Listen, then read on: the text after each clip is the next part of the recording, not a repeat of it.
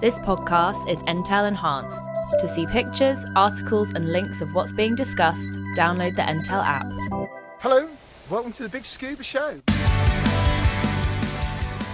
Hey everyone, my name is Becky Kagan Schott, and I'm a professional underwater photographer. I'm really excited to be here with Gemma and Ian on the Big Scuba podcast to talk about uh, my adventures and everything in diving.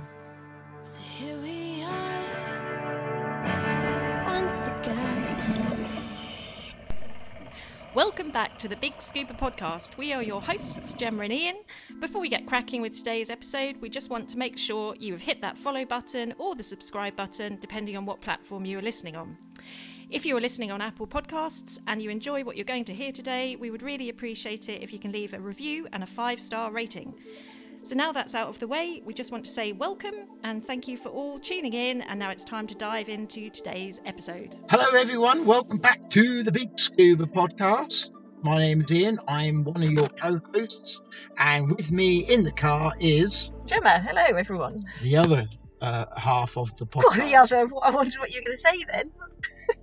So, uh, thank you for downloading this podcast. Um, if you're wondering what it's all about, we talk about diving and scuba diving, free diving, fun on the water, fun under the water. Yeah, and anything ocean related in terms of ocean conservation and people doing great things around the world. Yeah, usually we talk to explorers and people are doing crazy things either under the water, usually under the water, but sometimes over the water as well. But uh, if it's some connection to the water, we want to talk to them and get them on and get their story. Talk about go diving shows. Yep, so last weekend awesome. we went to the Go Diving Show. So that was the first one proper show in a couple of years. Hello to Mark, Kenny, and Luke and Ross for making a, a great show. Yeah, yeah, no, it was really good. We went on the Friday to the trade show and then the Saturday to the open public day. So Yeah. Did, let us know. Did you go? Did you go? Let us know. Send your feedback. What did you think? Because it was really good, and everyone was there. So um, who did we see? We saw Steve Maxwell talk, talking, Monty, Andy Um, Torbet. Andy Branver, Maria Follow-up talking about their uh, expedition to Mexico. Yeah, and the cenotes in the caves. Yeah, uh, Ros marvellous. Lunn, she did a talk on the Friday. Uh, he was Alex doing- Mustard, he was doing a presentation on the photography competition. Yeah, Marcus Greatwood He was there. about no tanks and uh, free diving. Yeah. So that was really good. That was. And I think there was some various other speakers on- on Sunday. We weren't there for Sunday. No, we? but there was plenty there to keep everybody occupied. so- Uh, loads. and then there were all the stands as well. So plenty of people had, uh, like tourist agencies had travelled to be at the show, Yeah, loads. selling there? their Hey, what's his name? Was there? Chris he? Mears, Yeah, Chris Confessions Mears. of a Dive Master. He was there. We nearly walked past Chris. We We didn't did. recognise him, did we? Yeah, so he was there representing the Philippine Tourist Board and Yeah. Scandi Divers, which Yeah. was really good. Um, and he sold a couple of his books. So, and then we saw obviously big partners to us, Fourth Element, Yeah, O3. O3, yeah. yeah, and it was great to see people actually face to face because we've only met them on Zoom. Yeah. So Andy Rose from SSI. Yeah. Yeah, we were talking about the, uh, talking to him about the experience of diving, weren't we? Exactly, and he's you know keen on getting people snorkeling and is, yeah, promoting that. So we saw Blue O2. Um, They had a big stand there. That was the good. girl Alison. Hello, Alison. Yes. Uh, Simon Rogerson walked about. We saw Paddy, had a chat with them for a bit. Kubi Shearwater, Kubi. That Got a was new- We got a new friend at Kubi. Peter Wilson, yes, Yeah. and we're converted. We're going to get dry gloves. Yeah, yeah, I think I am actually. I think I am. I Yeah, um, definitely. uh, wait for the summer when I'm back in my uh, O3 semi-dry suit, and then send my Exa- yeah, dry suit off for the, getting ready for the winter. Yeah. I'll try and do more winter diving. Yeah, because it is a bit chilly. But yeah, if you look up Kubi gloves, and uh, they're very helpful on their sales side. Brilliant. Yeah, Yeah, it was really very good, good. to try Yeah. different gloves, and now now I know What I size you are. know what size gloves I need to get. yeah, and so yeah, so and was um, our friends at O3, I'll be having a chat with them about getting my suit over to them to yeah. And we saw the guys there. Sean and Marcus. Yeah, that that was really good to catch up with them. And as you say, so nice after all this time. You know, what are we now? Over 100 episodes in, two years in. And we've not met Um, these people. Some of them. Well, Not- we went to O3, didn't we? Yes, you know, yeah, we- but a lot of other people actually face to face and shake Yeah. hand and So yeah, shaking hands was a bit weird. yeah. I hadn't done that for a while. It's all of a sudden, it's like, I hadn't shook so many hands in the last. It felt like al- almost a pope. Another hand. Chat. Otherhead, yeah, and we bumped into a couple of people um, from Ilkeston and Kimberley Yeah. Tobacco Group. Yeah. So, that they- Tash and George. Yeah. So there was a few other faces there. Yeah. Um, yeah, so it was good. I really enjoyed it. It was. It was really good, and I think there was when you look around, um, there's a lot of smiling faces. We've got a new Yeah. friend. Got a new friend at the RNLI. Yes, I yes. couldn't get away from it. I was like, yeah, I'll just, I'll, I'll, just pay a Donate. fiver. I'll just donate fiver. Can you just lay Get rid of there? You're big and scary. yeah, the BDMLR were there. So Yeah. um, Woodland Trust. we Woodland to. Trust. Yeah. So Oh, bizarre. He Yeah. did look a bit lost up there, though. Yeah. said, why am I diving? But then you go, you need trees to keep you do need trees. Trees are very important. yeah. So yeah. So all in all, it was a So great. there's a challenge for you all today. When you listen to this, when you finish with this, go hug a tree. or really even important. better, donate to the Or Woodland Trust. donate Only three pounds for a three tree. pounds to the Woodland Trust. Yeah. So give them a shout out. Right, what's next? Uh, what are we going to talk about? Diving. Diving. Yeah. Oh, yeah, so this is a diving podcast. Yeah. And we went diving, didn't we? I know how cool is that. So a couple of weeks ago. So number forty, what for you? 46. Number forty-six. Yeah, we just did one, what I call, say, proper dive. Um, yeah. So, so we haven't dived for a little while. So we went to Stony Cove, kept on the shelf, yeah, because no I more than ten meters. We agreed. Yep.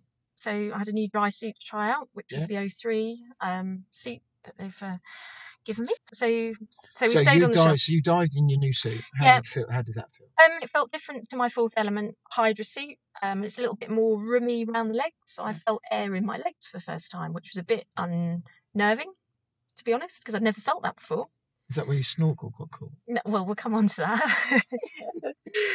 um, and I had to put more weight in, so I struggled a bit I to get don't down. think you needed it. To be honest. I think it's the first dive in a while, maybe. Yeah. So And that's really cold. I think yours. Lifeboat. We're sitting really cold. we're sitting looking at the sea, and the lifeboat's out. It's on its training Sunday morning training. Mhm. Um, yeah. So other than that, that so that was a new bit of gear to try. Um, had an issue with my snorkel catching on my. I, don't, I still don't understand how you managed to do that. No, I don't. I don't know, but yeah, that was a bit. Um, That freaked you out a little bit, didn't it? That caught you. So your snorkel um, Caught caught on your first stage, yeah, and I couldn't turn my made- head, which you could see your head. and I couldn't figure out what had gone wrong. and then five minutes later, you done it again. yeah, so that was um. So live and learn. So Yeah. There's a place for a snorkel. there is a place for a snorkel. we won't mention names, but someone did say to us, Why are you using a snorkel? "Why are you wearing, wearing a, why are you wearing a snorkel?" And Anyway, there's a place for a snorkel. it's all part of the learning curve. It certainly is. So we did. I think that was about twenty-five minute dive, thirty minute dive. We did. yeah, It's quite cold towards the end. I felt right. It was five degrees, um, Just hand. and we weren't that deep. Like I said, we we agreed as part of the plan that we weren't going to Well, go any deeper than 10 because you're trying a new suit and we haven't dived for a few months. no, and it's yeah the first wanted dive in a while. So A reasonably nice and easy, just bimble. about, um, see the wildlife and um, check everything's all working. My, my suit had just come back from O3 after a service, um, so I wanted to get that.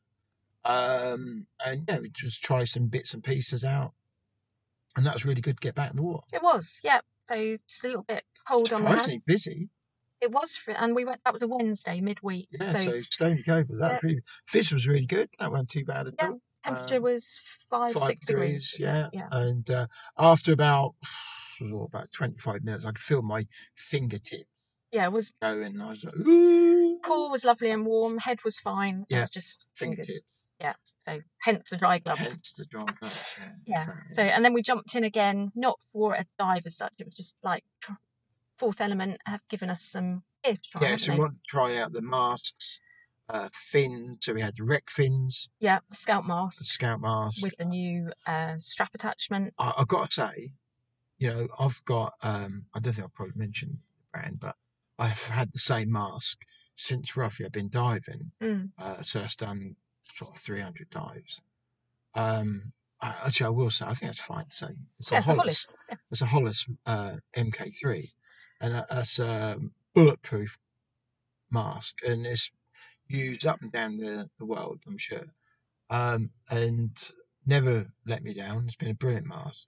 But I have to say, these new fourth element masks, the vision in them Yeah, are absolute awesome. And this is a selling point of them. They've got uh, four different lenses uh, that you can intermingle between. Very clever. Yeah, uh, especially the Scout. The Scout mask is out on release now, so that's Yeah. got four different lenses you can configure. It's got two different colours. Go configure. Go configure. Yeah, you've got a white uh, outer silicon or a black, and then you've got four different colour straps. to put on. Personally, I wouldn't choose to go for white mask. Just me. That's just me. I prefer black stuff. Yeah, So I would go with the black. But I've got to say, more importantly, the vision. Um, is, wow, that is awesome. Yeah. And I, I know for getting a mask glass that clear, you'd pay a lot more than what Fourth Element are asking for their masks. Yeah. yeah. So um, have a going look. on what's out, else is out there. Not mentioning brands, apart from Fourth Element on that, but um, yeah. Yeah. that's uh, brilliant. Yeah, definitely check out Fourth Element I'd say well done, Fourth Element. Mm, Yeah, and then the rec fins. So they're um, natural rubber and recycled uh, Yeah. materials, which is obviously they come in two colours: white and a green, and a black and a grey. Yeah. Um, and I wore those, and they've got kind of bungee straps on, but a plastic uh, Yeah. configuration, which was they're really easy, very comfortable. Uh, slightly longer than my Tusa fins, I really got on well They weigh just under a kilo, didn't they? We, Mm, we I need to weigh my Tusa ones to see how Yeah, much they I weigh. think you'll find that they won't be far off the No. same weight. No. I know my um, accelerating fins are about the same. Yeah, but they looked, you know, they look really smart as well, and then they go with a white But mask. they're finding a home for all these plastic bottles and Mm. things like that. So Yeah. that's really cool. And uh, I think we're right in saying this. We could be wrong, but uh, I think Fourth Element are the first to Mm, come out with this idea of using recycled plastics in in fins. yeah, uh, and the whole thing is recyclable afterwards. And when you order them online, it doesn't come in packaging and things. no, literally a it cardboard has- box. Yeah, and um, you know, and the the tech fins that come, all they'll have is a clip and a band. Yeah, it's like a D ring, wasn't it? So you Yeah. could attach it to your BCD and make use of it, like upcycle it, reuse it, and then the rec fins just come with a plastic, a, a, an elasticated, Yeah. um, sort of recycled Bungee. material, Yeah, a big elastic band, basically. It's not elastic. need. Really, really good at Fourth Element to give. Was some- yeah, that was really good.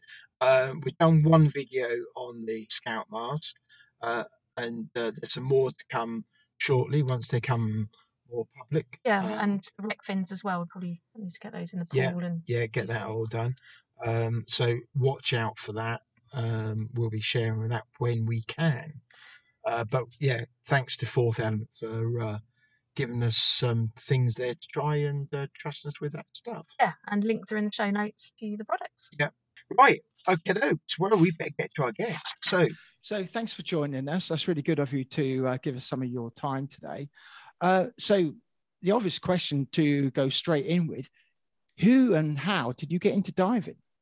Oh, isn't that always like the loaded question? I have always been attracted to the water ever since I can first remember. So uh, I grew up in Pittsburgh, Pennsylvania. So I wasn't really close to the water, but there was just something about it that just, I don't know, I was just drawn to it. So I started to get into aquariums when I was about 10 years old. And that got me interested in fish and diving. And for Christmas, my parents got me a, a subscription to Skin Diver magazine. This is in like 1993 or 94. And uh, I don't know, I just, I, I looked at the Skin Diver magazine and I was like, I want to be a scuba diver. So when I was 12, I was uh, fortunate enough to be down in Florida on a trip with my dad, and uh, there was a dive shop attached to the hotel, and I begged him to let me try to to do a scuba course, and uh, he said yes, and changed my life forever. Wow. Isn't that the great thing about scuba diving that once you start, you just don't know where you where it's going to take you, and you know, look at where has where it has taken you. Yeah, I mean, I don't know. I'm sure everybody kind of feels the same way who's addicted to diving, but I, I know from that first breath I took underwater, I, I knew that I was going to do this the rest of my life. I didn't exactly know what I was going to do because I was 12, but I knew scuba was going to be a part of my life forever. Yeah, yeah. So did your career immediately take you, or diving take you into a career? So I, I mean, uh, fortunately or unfortunately, um, uh, I we moved to Florida when I was 13, so that really opened up a lot of possibilities for my diving. And being so young, and my parents didn't dive, So uh, I had to dive wherever I could. So I started hanging out at the dive shop and doing you know dives with classes or wherever I could. And when I was 14, um, I did what any normal 14 year old would do, and I took a cavern diving class because I was surrounded by underwater caves living in Florida, and there were all these scary signs saying you're going to die if you go in here. And so um, I, I just wanted to expand my horizons a bit and open up more possibilities in my diving because when you're 14 or when you're that young and your parents don't dive, you're kind of limited on places that you can go and things that you can do. And uh, I couldn't afford to go out on boats all the time. So I was diving the springs in Florida, which were either free or really, really cheap. So um, I did a cavern diving class, which was sort of my first introduction into technical diving. And uh, Mm-hmm. after that, I did become a cave diver when I was 16. And uh, and I just sort of fell in love with with tech Wow. diving. And along the way, around maybe the time I was 13 or 14, I did start taking a camera with me. And it was uh, my first camera was a disposable. Uh, it was a housing that you put disposable cameras into. So it was super fancy. Um, but I did get into photography just because I wanted to show my family and friends what I was seeing. But I had no idea that this was the direction that I would go in life. I just enjoyed it as a hobby and just showing people the amazing things I was seeing in the underwater worlds when I when I first started. That's really unusual, um, and it's very rare. I can't think of another guest who has started diving at so young. Mm. Um, not diving, but tech diving so young. To be tech diving at 16, what sort of depths were you doing? You know, at- at that age. Well, at that age, I wasn't probably going beyond recreational depths. So, you know, uh, 30 meters or 130 Yeah. feet, somewhere around there. But I mean, because most of the caves in Florida, there, there are deep caves, but most of the caves I was diving, like Ginnie Springs or Little River, Peacock, they're around uh, 70 to 100 feet deep. So I was I was decompression diving, and. I mean nitrox was sort of still a new thing at that time. And when I did my my intro to cave class, the instructor just sort of combined in decompression procedures and nitrox all in one and kind of was like well you're going to need to decompress you know we're going to use oxygen and uh, yeah, this is this is what we're going to do so um, it was uh, a little more less formal than things are today but uh, you know it was, it was still great instruction learning from some of the the old school cave divers of the time Yeah. Yeah. And what did your friends think? uh, I'm not sure they knew what to think. And and I mean, they're just like, you're doing what on the weekend? You're, you know, you're you're diving in some hole in the ground. It's dark. Isn't that scary? Isn't it cold? You know, isn't it claustrophobic and tight? And you know, again, like I started literally taking pictures in the dark. So that's why I wanted to to pick up a camera and kind of show them, no, it's mm-hmm. not scary. It's it's actually really cool. And I didn't mention this, but it's funny because I got into diving because I love fish and turtles and sharks and I love reefs. And I found myself, like I said, at a very young age, all of a sudden in caves and not on reefs at all and in freshwater environments. And even today, I do probably more freshwater diving than I do saltwater, but um, I still have a passion for for marine life. But it's uh, it's funny because my friends would say, "Oh, you know, don't you want to go dive a pretty reef?" And here I am in a in a dark cave. But I loved the I love the planning and the technical aspects of it. And it wasn't something I thought about when I first got into diving. I was only thinking about reefs and pretty fish. And I just really loved exploring and finding this whole new place that I'd never seen in magazines or read about or seen on TV. So that was pretty exciting to me. Wow. Amazing. So yeah. So, so from obviously um, caves, did you then kind of extend it into maybe deeper water, open water dives?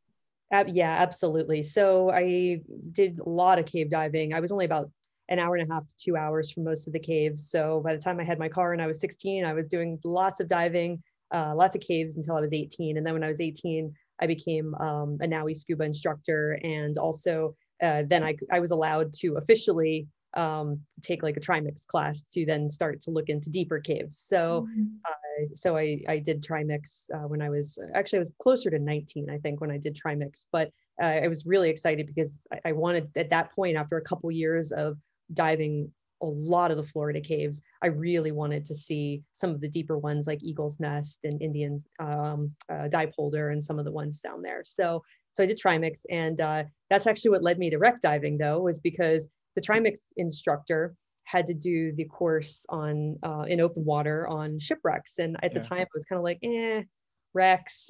And they're kind of like in Florida. A lot of the shallow ones are are like piles. They just look like piles of metal, or they're artificial reefs. They're not super exciting. Uh, and then I got my first introduction to real wrecks with real stories, more intact wrecks. And so my Trimix instruction also opened up another door to, oh, wow, okay, wrecks, wrecks really can be interesting and fascinating. And um, this is something else I'm going to have to, uh, to It's quite interesting.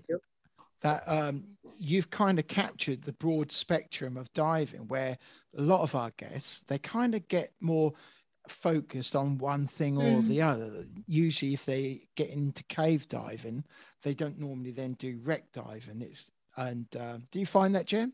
Yes, well, there's a lot of people we've spoken to who've just kind of gone down one road and they only want to do wrecks and they're not really interested in yeah the fish and everything. But it's uh, it's good to hear that you've got that kind of broad um, view of everything. Yeah, I, I do hear that a lot. Um, and sometimes I, I get stuck on one thing. Like for a long time, I'll do a lot of wreck diving. And then sometimes people forget that I do cave dive or shoot in caves or that I, I do dive, um, you know, and uh, I, I do love big animals and sharks and turtles. And I was just in Antarctica shooting penguins and seals. So, I mean, it's, I, I like variety and I can't imagine just picking one type of diving and doing it the rest of my life because I really I find all of it fascinating and I really like the skill involved with each type of diving because each Mm. type of diving kind of it really brings out a different skill level. I mean with with ocean diving, I mean if you're hot dropping a wreck and you're dealing with currents and lift bags and and marine life and there's other hazards and then you're in a cave and it's it seems more controlled but there's just uh, there's so many different elements that I, I love and I love mastering all those or trying to master. I never feel like I'm a master, but trying to master all of those skill sets Yeah. and, and keep up on them. Yeah. Do you are you are you still learning? You know have do you think with all the diving that you've done and you've been diving what 24 26 years something like that? Um do- you know and you look at some of the diving experiences that you've had or you know from diving around the world diving the glaciers? Have you do you think you get to a point where there's nothing else to learn? No, and I, I think anybody who says they know it all, um, I, you don't, you'll never know it all. There's, you know, there's always something new to learn or Yeah. something to go back to or, or a new skill or, you know, like over the last couple years, I've been learning to dive a side mount rebreather. Okay, great. I've been on other rebreathers for 13 years, but a side mount rebreather was new to me. So, I mean, there's, I think there's always something new or a new environment to check out. And I mean, you guys know as divers, whether or not you dive the same place all the time or you you mix it up, it's it's never the same. You know, maybe Yeah. you're not the same, the environment's never the same. So I never, I don't think you ever stop learning. A funny example for you, when I was just diving in glaciers in Alaska a couple months ago, uh, it was the coldest weather I've ever experienced in my life. It was negative 26 Celsius. And I mean, I've done a lot of ice diving all over the world and a lot of extreme places, but I'd never been in surface temperatures like that. And we were really remote. We had to fly out to this area in a helicopter. You know, we're gearing up pretty fast because it's pretty cold. And I want to get in the water because the water is like 40 to, it was like a lot warmer than the air. So I'm trying to get in the ice cold water to warm up. And I did, I dipped my mask in the water to just get the defog or just defog it and it froze instantly like it was a block of ice. And i sat there and i just looked at my mask kind of sadly and i chuckled to myself because i was like wow in the 26 years i've been diving that has never happened to wow. and and then i looked around going i don't know what to do. Like what do i do? My mask is frozen. Oh. no so yeah i learned something new a couple months ago. Don't so what did you your do? mask in the water um well i put it in the water to defrost it which is funny because it was zero degree water. So i'm trying to defrost my mask in the freezing cold water. And then um i, I put it on and i had to actually just let my my body temperature my face warm Wow. up the mask. And i was just scratching at it with the dry gloves. And finally the ice came off the the mask. But it took about five minutes. So here i am inside of a glacier. You know it really, See, if you was a bloke really there would be another way you could possibly defrost it i just thought of that Typical you. i'm just saying i'm just saying uh, you know yeah i don't have one of those in my dry suit but you're right. You're a gardener, you have to think of these things. when I had a spare mask, but it was in my pocket, which was already submerged in the water. And I was thinking, I'm like, should I grab that one? I don't know. But it was just a funny, like one of those moments you just laugh at yourself and go, like, wow, that has never happened before. And I don't know what to do. Like Yeah. there's that's not in any training manual I've ever read. But the other trick, if you get really cold, I always like to pull the hood over my bottom lip because like then and then put the regulator in. But then it just keeps my bottom lip like nice and warm versus like having the hood down like down here with Isn't that exposed. hard to keep your regulator in? Yeah, sure, exactly. If it's tight, yeah, it just helps. Yeah, helps keep it all in. There are always challenges, aren't there? Yeah. Wherever. So, what was your um, what what have been your recent trips involving? Well, I have been uh, lately. I've been traveling quite a bit, which is super exciting after after the last couple years. So um, I've always I'm always diving in the Great Lakes. I love the shipwrecks, so that's pretty local to me. Um, so I spent about six weeks in the Great Lakes this year, and then I went off to Croatia to um, do some photogrammetry. I've been really into 3D photogrammetry in the last two years. Uh, so one of my goals was to do a 3D model of the B-17 uh, flying fortress out there. So I, I got that done in September, October. And then I um, did this glacier diving, this Alaska glacier diving uh, for Seiko. Um, I've been working a lot with Seiko watches. So I was up there and I organized this entire expedition and pulled it together. And so, yeah, we went diving inside of glaciers in November. And then six weeks later, I was in Antarctica. So I just Wow. got back from Antarctica. I did both poles in six weeks. that's Wow. amazing. That's Yeah. quite a claim, isn't it? You know, how often do you in a lifetime do you get a chance to do that? I know, not often. I mean, I, I sometimes will do both, but maybe six or eight months apart from each other, not this close. And uh, Yeah. you know, I, I find myself. I've only been home for not less than two weeks now, and I find myself going, God, why am I so tired? I should I should have more energy. And then I think about I just went to literally both ends of the planet in the Yeah. last you know two months, so that's why I'm that's why I'm tired. But it's totally worth it, and um, I'm just excited to be back in the water. And I I love ice diving. Uh, growing up in Florida, I never thought I would ice dive. No, But I do a lot of it now and I, I love it. It's it's fun, it's dynamic. Like diving icebergs is just so unique. And um, diving inside a glacier was probably the most unique diving I've ever done in my life. Can I um, ask you, you know, when you know you're doing something which most uh, divers probably will never get to do, uh, and ice dive, and you know, how do you prepare for that for that extreme cold? Because you, you- with you know you, we, we wear a dry suit and thermals, and uh, I, I I know with cold water how that kind of get you in the head with the that sharp freezing cold. How do you deal with that? That's a really good question. And I think it's just doing a lot of cold water diving. I mean, over and over again, doing it Mhm. repetitively. As I, I do remember the first time I started diving cold water, yeah, I felt like pins and needles, and my hands felt like they were going to fall off after 20 minutes. And now I can stay in the water for hours. And. I, I almost feel like it's it's not human because I, I can stay in the water for that long. Um, but I've also de- I've also learned dressing properly over the years and really what works for me personally with what undergarments work and what dry glove system and and certain obviously dry dry suits and certain kinds of hoods that keep me warmer um, i definitely am a gear nerd and i love like trying out different types of You're dry gloves diver, of course you are. of course, of course. Yeah. So I mean, I, I love trying out different things because I'm I don't know, maybe something's better, something's warmer. So I just would keep trying different equipment and talking to people I consider experts and trying what they like until I kind of found a combination that works for me. But it's crazy because now I don't, especially diving in like the Great Lakes where it's maybe three, four degrees on the bottom. I used to feel that like in my my Mhm. lips and my cheeks, and it would really hurt. And now I don't feel it at all. So I don't know why. And I, all I can think of is it's just repetitive diving in cold water, maybe some nerve damage. I don't know. You must acclimatize. It's a bit like cold water swimming. You know, you just a lot of people just get used to it, don't they? And they can just like take it.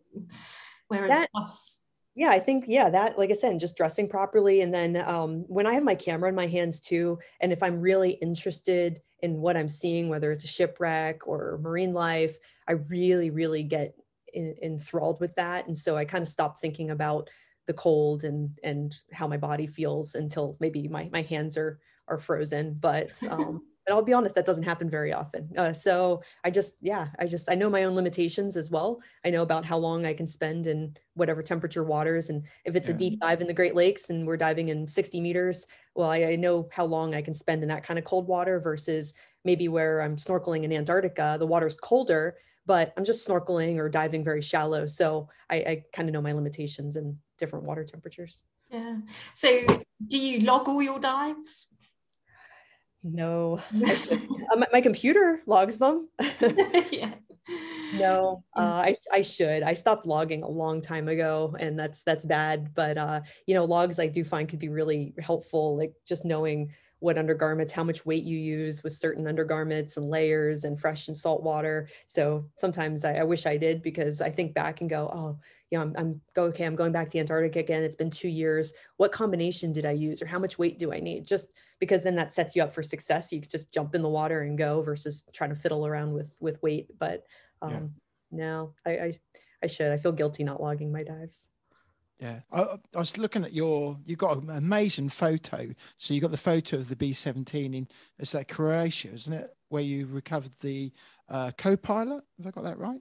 Uh, yeah, I wasn't part of that expedition. Uh, Phil Short was uh, Yeah. the one that that did that, um, and I think they did that in last year in 2021.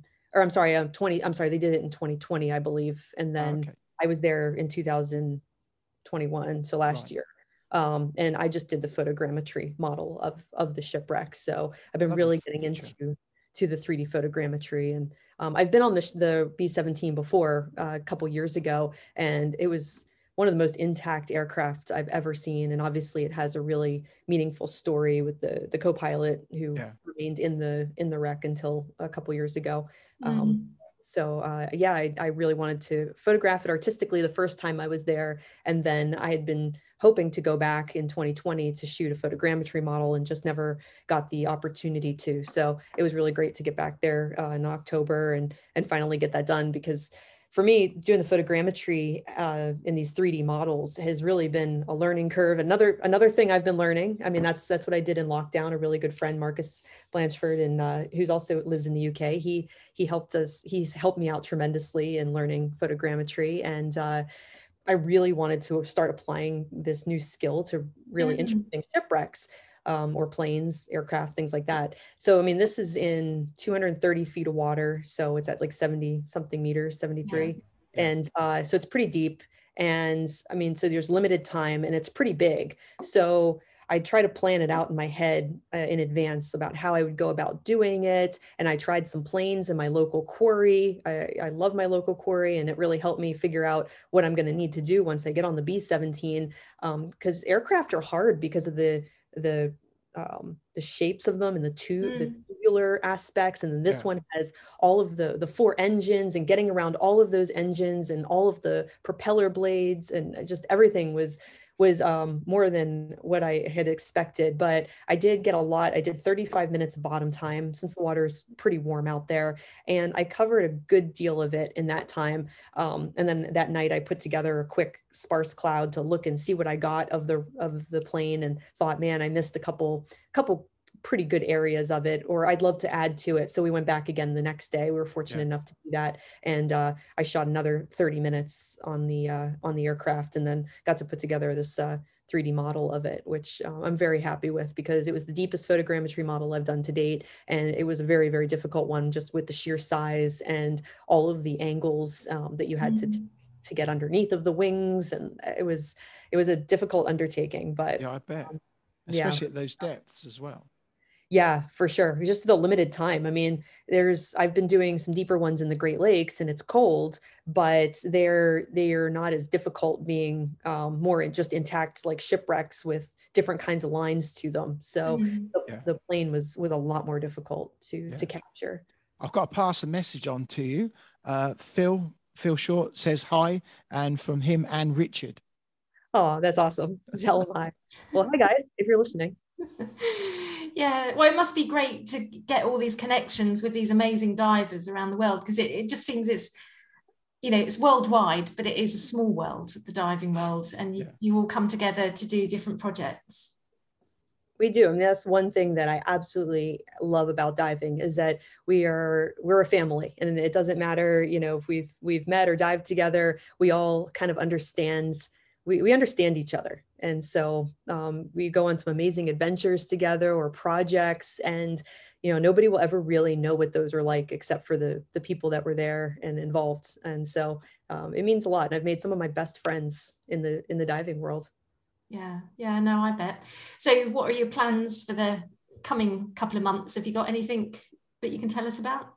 Uh, yeah, I mean, things are constantly evolving. Uh, unfortunately, my second Antarctica trip just got canceled. So I was supposed to be in Antarctica for about a month uh, in in March. So that's not going to happen now. But um, but that's okay because there's there's always something exciting coming up. Uh, like I said, I've been doing a lot of work with Seiko watches, and we're going to be doing um, a cave shoot soon. So I'll probably get in the water, maybe down in Florida or Bahamas or somewhere, and just uh, get back into my side mount rebreather since it's been a couple months and just start you know practicing my skills. That way i'm i'm ready to go for whenever whenever we do that shoot. And i may have another photogrammetry project coming up as well. So um, which is uh, an archaeological project. So I, I can't talk about that one but it's uh it's very it sounds very exciting.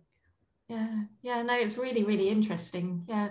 So in terms of kind of career paths because we see divers it suddenly takes them down a career path. So has the photography been your complete that's how you started on your career path? No, not really. Um, so, I mean, for me, photography started out as a hobby. Mm. And I didn't really think that I was going to turn it into a profession, to be honest. I thought that was more of a dream. And it's, I knew it was competitive and uh, I didn't, I mean, it, it takes a lot. it definitely takes a lot. So my, my, actually my first career path in diving was becoming a dive instructor. So yeah, I became an instructor when I was 18 and I taught all through college and I still teach, uh, but I only teach uh, rebreathers now. But um, I mean, I, I, took that career path first. And then uh, when I started getting better at my photography, uh, I started getting hired by some gear, dive gear manufacturers. Um, and I call them happy accidents, but I would accidentally get, you know, maybe like a Dive Rite logo on a hood or on a light in, in a cave. And they'd go, oh, we'll buy that, you know, we'll buy that image from you or, or trade you for some gear and you're like oh wow okay. So i started learning i need to focus on like logos and stuff. So um so yeah so then i started you know dabbling a little more in the photography area and i decided to make a jump and go all right you know what? I do want to do photography and documentaries. How do i do this? And luckily i was still in college at the time and so i switched my major from marine biology to journalism because um, I, I found that i would probably be able to get more work, uh, you know, with you know writing background and uh, with maybe a TV, uh, different TV background and editing and things like that. Mm-hmm. So um, I actually started working in television news for about six years because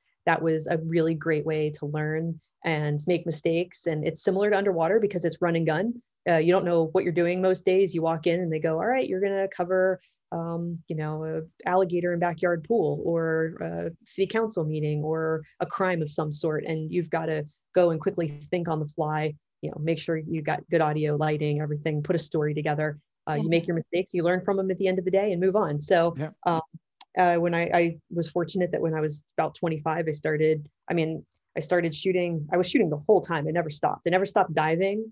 Um, I, since the time I was 12. I never took any breaks, even through school. I do all the time, or I was teaching.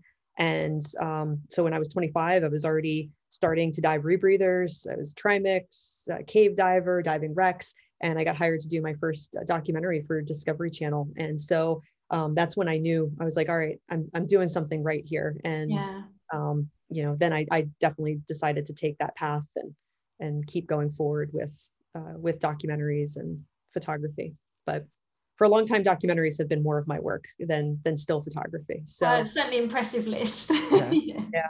i think uh, if anybody is listening that does want to do this kind of work you definitely have to diversify because if you put all your eggs in one basket um, it, it does make things a lot more difficult since it's all freelance work mm. and so you know just doing documentaries was very difficult because especially when you're first starting out and you're you're trying to get work and you might have you know months of work and then months of no work and that's very stressful because uh, it's not a not normal everyday paycheck kind of thing so um, you know having the diving background and teaching diving helped supplement when i wasn't you know doing a lot of documentaries and then doing the still photography work helped because I could write articles about my my trips. If I led a trip somewhere cool like Truk Lagoon, I had my photos and I could write magazine articles, which also helped. So mm-hmm. I think doing as much as you can, um, you know, uh, to to diversify yourself is really important.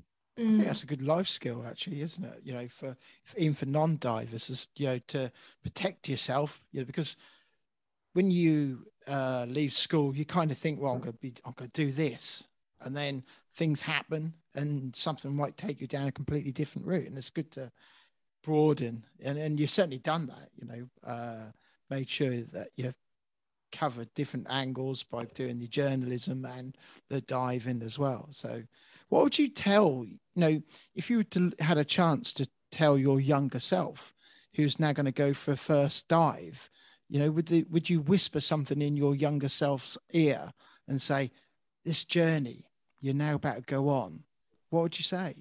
Oh, that's a great question. Um, I mean, because I don't know that I would do anything differently. I, I mean, I don't regret any of the different paths that I've taken, but um, yeah i don't know i'd probably just tell myself just just keep going like you're you're you're on the right path don't question don't question any of it mm. because you know sometimes people plant things in your ear and go oh you know you, you're not going to be able to do that the rest of your life or you're going to need a real job.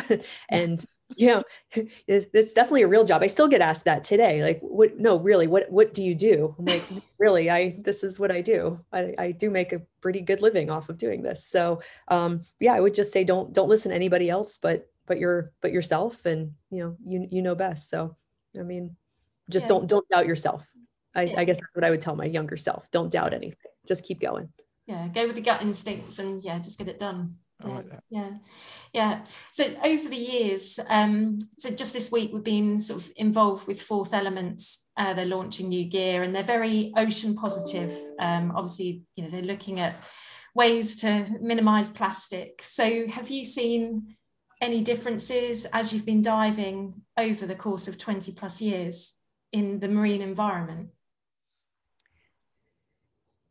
I mean, I think all everybody is going to see differences. So yes, um, but again, I've done more, I would say more freshwater diving, mm-hmm. especially in the last like probably 15 years.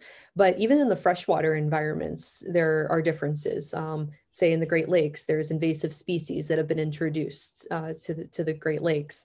Uh, in Florida caves, you definitely see the water becoming more green in, in a lot of the cave systems, maybe due to pesticides or things mm-hmm. that people are putting on their lawns. Um, and all of that does affect, you know, the oceans. And sometimes you know i i remind people like okay if you love the ocean like start with start with things in your own backyard because the springs and the freshwater systems they matter because those are going to run out to rivers which are going to run out to the ocean and maybe mm-hmm. that's what creates your red tides so you know start with things right in your right in your backyard but yeah i don't but i wouldn't say i see a lot of plastics like on my most of my dives like in the ocean mm-hmm. so yeah. i think that's good Mm, yeah. Yes, yeah, no, it's good, but it, yeah, it's also good. People are really taking a, a, keener interest in, you know, just making a little difference. Will yeah, all go towards yeah. the bigger cause. Yeah, like I saw, I think a video Cristina Zenato just posted. Uh, there's some pictures yesterday, and uh, she was picking up plastic uh, mm. on the Bahamas there, and yeah, it, it was a lot on the on the beach. So um, you know that that makes me sad. And i hope people realize that you know you've got to you've got to start taking care of things you know yeah. now. Yeah yeah. No it's all uh, yeah we've all got to look after it. It's the only one we've got. Exactly. Yeah it is. And um, i know christine is always sharing about these sort of things but i often think the, the what happens next you know because if it just ends uh, ends up in uh, landfill all we've done is moved it from one spot to the other. Mm-hmm. How do you then stop it actually happening in the first place? Um, so that's the kind of the next thing I think we've all got to look at. Yeah, I don't know. I think this this uh, pandemic is going to be really, really hard on the environment because of all of the disposable uh, yeah, disposable masks, disposable plastics. I mean, I don't know how it is in the UK, but in the States here, if you got takeout food, especially during the pandemic, like say nachos, everything was in its own little tiny plastic container Mhm. the sour cream to the salsa to- and it's just like you have like 15 little plastic containers and i mean it's it's a little um overwhelming to to see and think about but um yeah, i think that See, the- I, I never like- get that. I never get that mentality of you wear a mask and then you take it off and you drop it on the ground. Yeah. And you see it and you think, "What?" we, we see, I see a lot that? of that. Yeah. I mean, I do see a lot of that around here too. Just yeah, just especially at the grocery stores and other places, just sitting on the grounds, which is which is pretty sad. yeah. Yeah, Yeah, but, yeah, but every, well, there are good people that pick them all up and uh, get rid of them. So, it's, I haven't seen any in the ocean yet, so that's that's, That's good. good. Mm. Yeah. But yeah, Mm. Fourth Element does amazing, amazing stuff. Um, I, I don't know if I'm allowed to say or not, but I just got one of their new undergarments that I'm excited to test What, out. the um, the NASA, the one that they've done with NASA with the gel. Is it called the Halo? Is it something? Yeah, Yes. it's- The Halo AR. Yeah. Yeah. I just got it this week, and so I am super excited to to try it out. It is a lot. It's very different than the original Halo, which I've been using for about nine years. Oh So wow. Yeah, yes. it's got zip down under, so it keeps all the front warm, isn't it? Rather than the zip down the front. Yeah. that's it. yeah, it's got like from the side. Yeah, so I haven't gotten to try it since I just got it, but uh, I'm pretty excited because it's a lot thinner than. I mean, they say it's their warmest undergarment yet, um, and it's it's a lot thinner than the old Halo. So I'm I'm super excited to try it. And They're also- out there, aren't they? That you know, they are um, you know, looking at different ways how they can improve things, not just the not in just the garments, you know, even the packaging to send Yeah. products out. You know, that's how far forward they are. And I think there's a lot of companies need to look at that and say, right, we need now catch up. Well, they said they were going to do that by 2020, and they they did. I mean, they stuck to their word, and they've taken it even further. So um, I, I love working with companies like that who are innovative, they care about the environment, and they make amazing products Yeah. on top on top of all that. So um, yeah, I've been a long time. Well, we've supported each other over the years, so I'm very proud proud of that, and proud to wear their proud to wear their stuff. Yeah, no, that's really good to hear. Yeah, and it's been a yeah quite an inspiring week, you know, because they say we can't wait for the government to change things in the ocean. We've all got to do it ourselves, and yeah, just being a bit more, you know, ocean positive, and you know, wearing the right gear, and yeah, really helps. Yeah, I'm all about inspiration as well. Like, um, I, I think, you know, especially through imagery, I really hope to inspire people, whether they're a diver or non-diver, when they see my photograph, my photos, and just go, "Wow, this this world really exists, and this is an Mhm. amazing place." Like somewhere like Antarctica that you know not a lot of people will get to ever go to, and here you are in this magical environment, and you you want to see it stay that way. Like I don't want to go back in 20 years and say, "Oh, when I used to come here 20 years ago, it used to be like this." So I definitely, you know, hope to inspire people to protect places they might be able to go to or may never see in their lifetimes, but know that they're there and they do exist because sometimes you get caught up in everyday life and you forget that, you know, you know, there are, you know, all of these these amazing Mm. places. Who inspires you? Ooh, that's a great question. Um, a lot of people have inspired me over the years. Uh, I have had a lot of instructors that have inspired me, uh, a lot of friends that have inspired me. I think throughout different times in my life, um, and and just decided that's how I've decided to take things to, to different levels. Um, but you know, I'd say my dive buddies for one, just because they support my my crazy dreams and work, and they're always there for me. Uh, you know, sometimes when I'm like, "Hey, let's go here and do this," they're just like, "All right, when do we go?" I'm like, "Really?" Uh, so, I mean, Wes Skiles was a big inspiration for me. Um, I didn't know him very well before he passed away, but with cave diving and photography, he was obviously a, a huge inspiration. Um, nowadays, like I love Pete Mesley. Like Oh he's yeah, yeah. he's fantastic. I love his energy and how he just gets people going about about diving and and and keeping people diving and keeping people involved. I think that's really important. Mm. Um, like I said, my friend Marcus Blatchford, who who has inspired me to take up photogrammetry. Uh, yeah, there's there's so many so many people. There's I think we lot can out there. something from each other. Yeah. Yeah, yeah. So that's a good way to lead into one of our questions we ask um, every guest we have on. So if you could take three people diving, they don't have to be divers, but you just take them underwater. They can be past, present. Who would you take and why?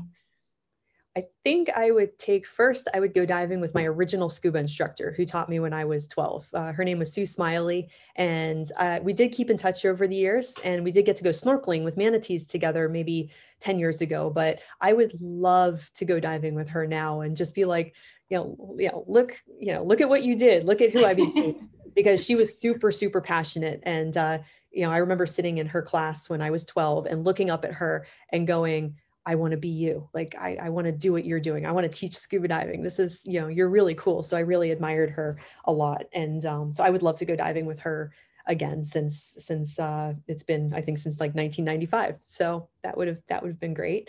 Uh, I would definitely go diving with Jacques Cousteau because who doesn't want to dive with Jacques Cousteau? That would be awesome. Mm. And uh, the last person I would dive with would be my mom and she's never uh, i've tried over the years but she's a great snorkeler not a diver but i would love to just take her on like a really epic dive and just like show her you know just the, how i feel about these places and i know she gets it but i would just love to take her there Yeah.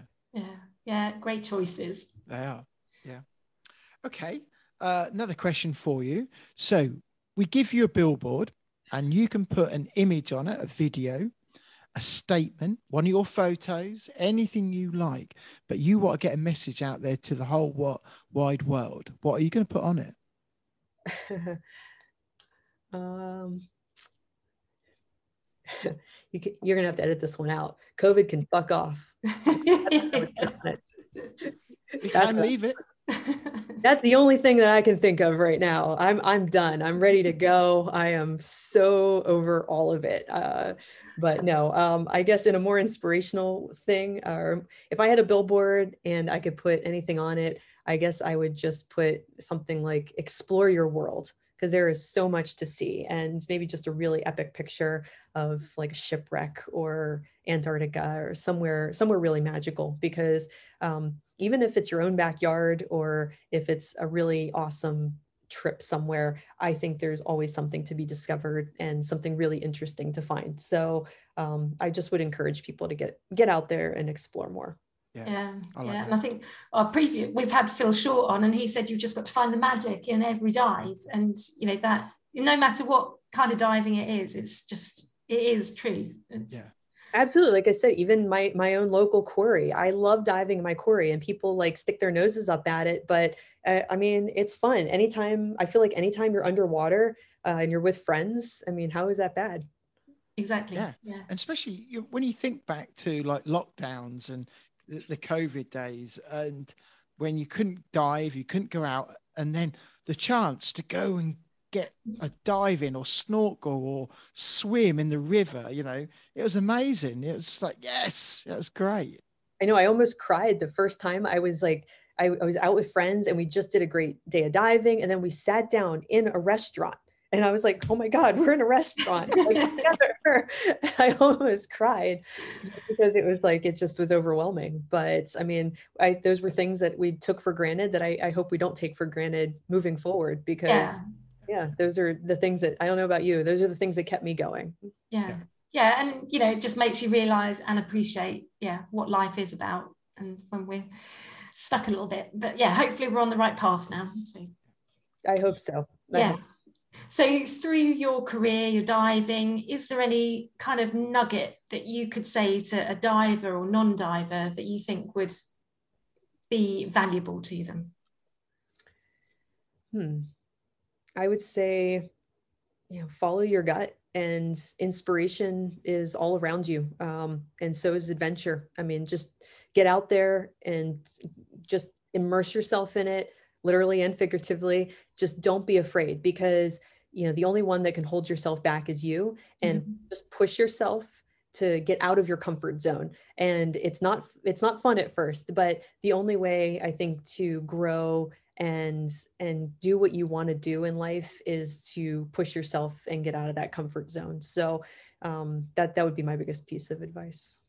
Brilliant. That's brilliant advice that is because you know life doesn't happen it doesn't generally come just comes to you. You you have to go make the effort to get out there and do it and and you followed your dreams and you know that's been amazing yeah, it's um, you know, a lot of times uh, I'll hear, "Oh, you're lucky." I'm like, no, no, it wasn't anything to do with luck. Uh, it was a lot of hard work, Yeah. and um, you know, over the years, and I'm still working at it every single day behind the scenes that that you'll never see. But when you do something you love, you never work a day in your life, right? So Yeah. it is a lot of hard work, but uh, you know, I I do feel fortunate, but at the same time, I, I work hard to make these things happen and make them come together. And uh, when one door closes, I've I've never thought on it too long. I just went, all right, well, what's the next path? Like, Yeah. how do we move forward? And you know, where am I going to go now? So um, I, I think that's also just a, a good attitude to have in life, uh, no matter what, and It is. not focus on the negative, but focus on the positive things Yeah. and how you. such a positive way of thinking that is and um, yeah that's brilliant yeah, every day is adve- an adventure. It is, and look forward to the next one because there will be a Yeah. next one. So it's uh yeah, it's good. so for people who want to follow you um, who uh, maybe hearing about you for the first time i can't believe that's true but you know for people who do want to follow you and and they want to see what you're up to next when you're next going to one of the poles again or whatever where are they best to, to go to to keep keep a track I would say probably the best place to follow me right now is on Instagram. Uh, I post a lot on Instagram. I do post a lot on Facebook as well, but Instagram's probably the best thing. I've got my website, liquidproductions.com as well, and megdiver.com. That's my training and travel site. Uh, but um, yeah, I would say follow me on Instagram. It's my name, Becky underscore Kagan underscore Schott. And then um, yeah, uh, that's that's the best way to to find all the the fun projects or adventures I'm going on, dives I'm doing, and uh, articles I'm posting. So brilliant Yeah, that's great. It's really inspirational to yeah see such amazing images as well, and yeah, I'm sure it'll inspire a lot of other people. I hope so. I mean, it's it's certainly inspired me over the years, seeing other people's photography and video work, and it still continues to. Um, I am competitive, but at the same time, I love looking through like Instagram and seeing you know friends or some people I've never even met before, and go, wow, like they nailed that that cave shot today. Like that is a gorgeous shot, and I think uh, lifting each other up is really important. I'm not afraid Yeah. to like tell them that and say, you know what, that's a really amazing, That's right. really amazing picture. And um, you know, it's I think that's important too. that is important and i think um you know you should be in a place where you can recognize really good work and say do you know what that is really good because i think it helps us improve it help us in you know get better and um I, I think uh, that's really important to do that, and it's good to hear you say that. So, it's Yeah, I mean, I know I would have when I was first starting out. I know I would have loved that. The social media was. I mean, we had like MySpace maybe, but I wasn't really posting much on there back in the day. But I mean, I would have loved it if someone like Wes Skiles reached out and was like, "Wow, you nailed that shot," or "That's amazing." It would have just like I would have been Yeah. dancing and singing and on top of the world. So um, yeah, I definitely think it's important to like you know tell others that they're they're doing a great job or or help them out because I know I appreciate it every every time somebody's like, "Oh, that's a really great photo," and I put a lot of effort into it and Yeah. that's recognized. So I, I like recognizing other people's work as well. Yeah, yeah, and the powers of social media is just uh, endless now, and it's it's a really great medium to share that information.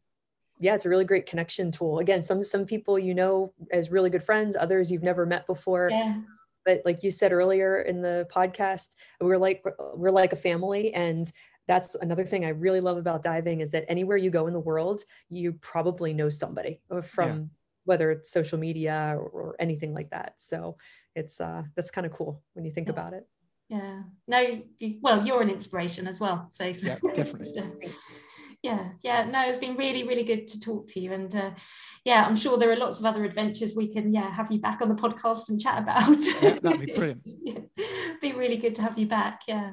Love to. Well, um, I don't know when you're going to air this, but around March, I'm going to be starting to post some really, really exciting stuff. A lot of the the work I just did diving in the glacier in Alaska and uh, my latest expedition to Antarctica. A lot of the video and, and more photos are going to be coming out in March. So I'm really, really excited to share some of that. And I'm in the process of writing a whole bunch of magazine articles for dive magazines about the different expeditions. So uh, those will probably be out more like June or July. But you're you're definitely uh, going to start seeing some yeah, some of your literally cool photos have been awesome that you've been sharing. That you know, Yeah.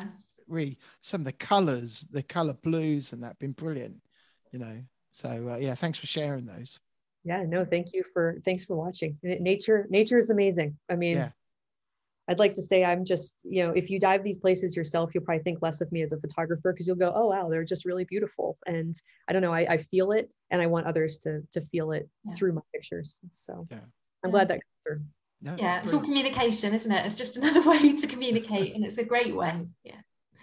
Sure. Yeah. No, it's been really lovely. And yeah, thank you for spending a bit of time with us. And yeah, I'm sure you'll be an inspiration to our listeners. Yeah, new because we get a lot of new divers, uh, you know, and uh, it reinforces that message of once you learn, you, you know, especially with young people, the there's no limits. There really aren't. No, you're absolutely right. And if you are a new diver that is listening, just just keep diving. I mean, find a great club or group or other groups of mm-hmm. divers. And if you don't have that, then just like take another class because you're going to meet more people Yeah. in the different courses that you take. And and I think you know one of the saddest thing is when somebody just goes, "Oh, I don't have anybody to dive with, so I just kind of stop diving." But there are so many passionate divers out there that are happy to, to go practice in a quarry or jump into the ocean or do a dive trip somewhere and so you just have to find find those people you know usually through your local clubs or now on on social media but you know don't don't give up because there there is some really really fun stuff and diving will bring you to places you never imagined that's for sure Yeah. Yeah well, yeah. that, that's a great place to finish and um, a positive message. So we want to say thank you very much for coming on and giving us your time. And we will be watching you uh, fondly to see, you know, see what you're doing. And we can't wait to see what you, what you know what you're up to next. That'd be brilliant. thanks so much ian and gemma You're All Thank you very much. So, should we talk about the car first? Yeah, let's go for it. So we're sitting Um, inside the Ford Kuga. It's the electric hybrid. It is. Why are we doing that? Well, because um, we have a great relationship with our friends at Ford UK, um, and they like to um, have been really supportive with us. Um, Yeah, we've um, had a Ford from Raptor. last year. Mhm, um. Yeah. Yeah, so we had the Raptor, which is awesome.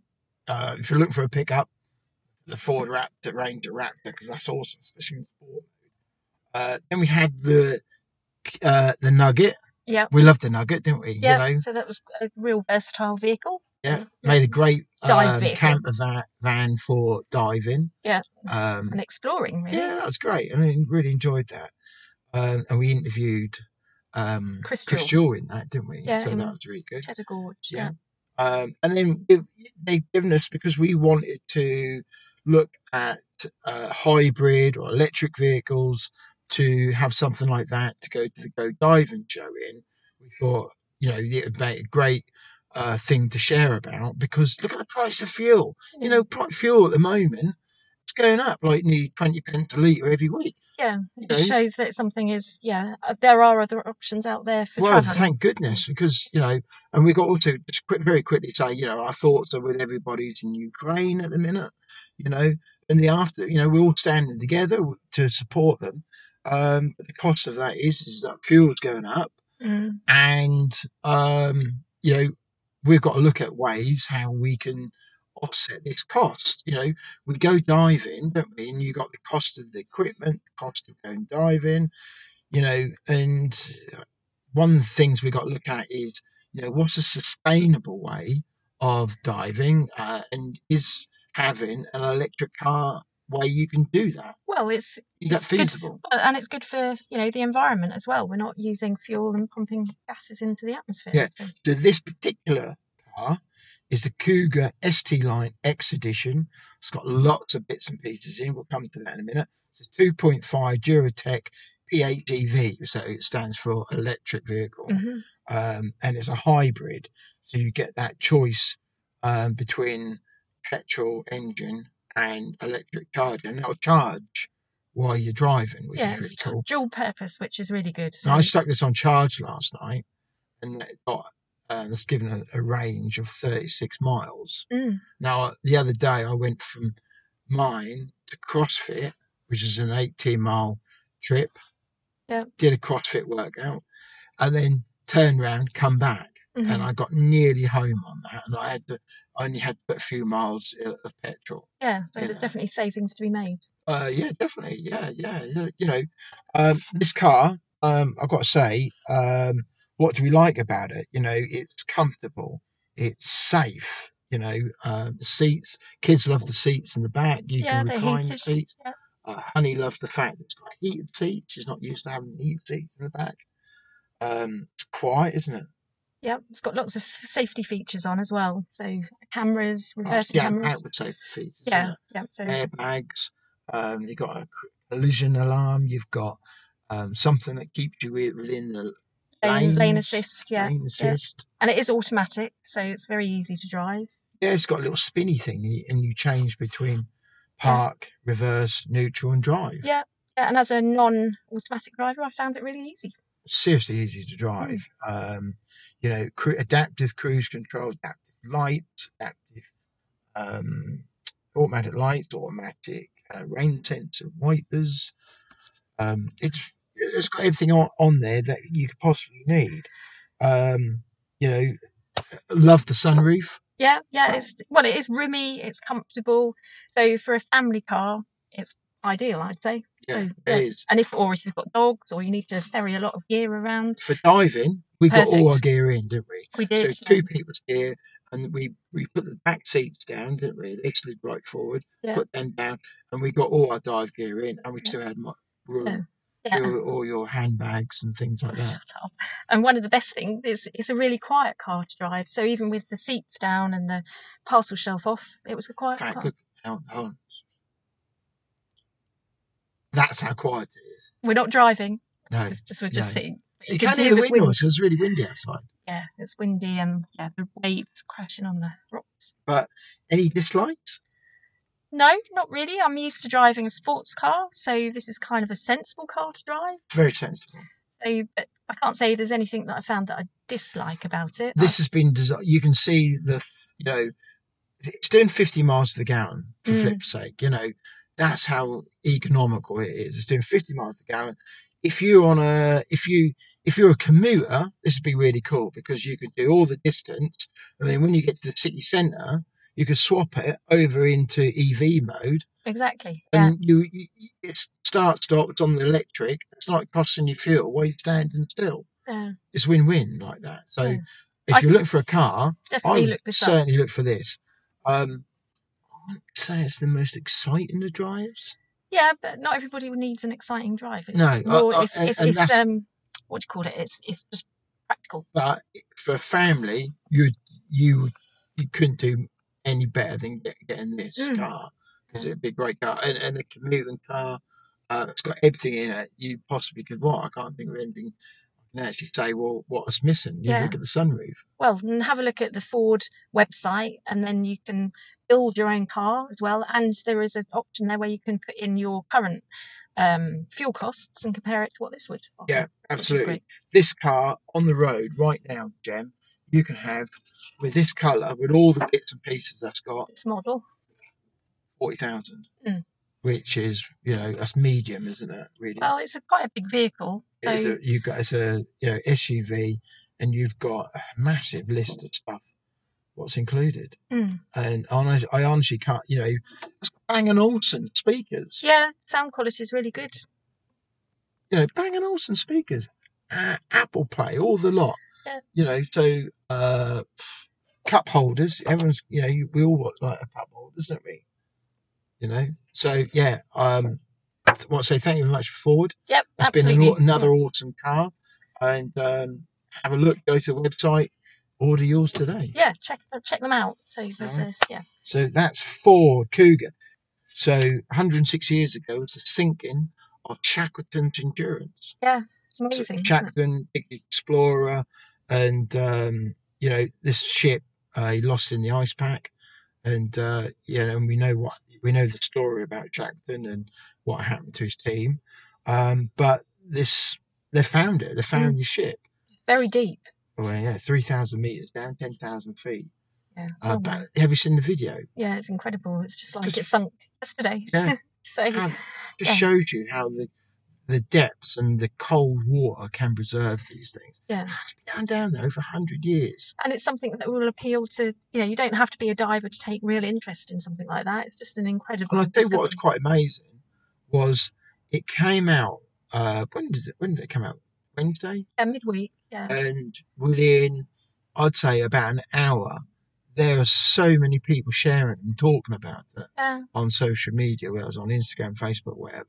There's loads of people. Mm. Well, it's You know, such an important thing. we and shared histori- it as well. Yeah, historically, it's yeah a big thing. Yeah, really big. You know, uh, shame is so deep. Yeah, but then again, it's there to be preserved, isn't it? So It is, yeah, because you know it'd be awesome to, um, as a dive site, to explore it, but yeah, you know, yeah. it's uh, out the out of reach for most of us. yeah, yeah. So, but yeah, the pictures were incredible. So coming up on the next episode, we've got Tim Lamont. Now, who, who's Tim Lamont? Now, Tim Lamont was all over the press and the the news um, in early December, like Yes. like like a rash. You know, suddenly exploded because Tim is a marine biologist and that, and he ca- scientist. He comes up with about sounds of a reef. Do you remember the pops and whistles and bangs? Of everything, that, yeah, that he hears underwater. Yeah. So he's on. He's going to be talking about the noise that fish make. Um, you know, and noise is a really important part of diving. Yeah, so we hear about his scuba journey. I think he was a marine biologist first before he came became a diver. Yeah. And then he talks about yeah, fish making noises with their swim bladder and farting, really. Basically, yeah. So, So that's so tune in for that. that's the next episode. We're going to listen to some fish farts. That hasn't been Yeah. said. That has been said before on a podcast. No, we'll have to get a recording. There we go. Okay. That was until then the Big Scuba Podcast. Now, that does wrap up today's episode of the Big Scuba podcast. But if you want to hear more from the podcast, make sure you hit that subscribe or follow button depending on what platform you are listening on. That way, you will never miss an episode from us. But if you are listening on Apple Podcasts and did enjoy what you heard today, we would really appreciate it if you head to the show page to leave a five star rating and review. It really does help us. If you do, please take a screenshot of that review and send it to us on Instagram, and we'll give you a shout out to say a big thank you. If you have any questions for us or anything that has been mentioned in today's episode, be sure to reach out to us on any of our social media platforms or send us an email. The links are in the show notes. We will get back to you no matter what. If you have made it to this point in the episode, we both want to say a big, big thank you for tuning in, and we'll see you on the next episode.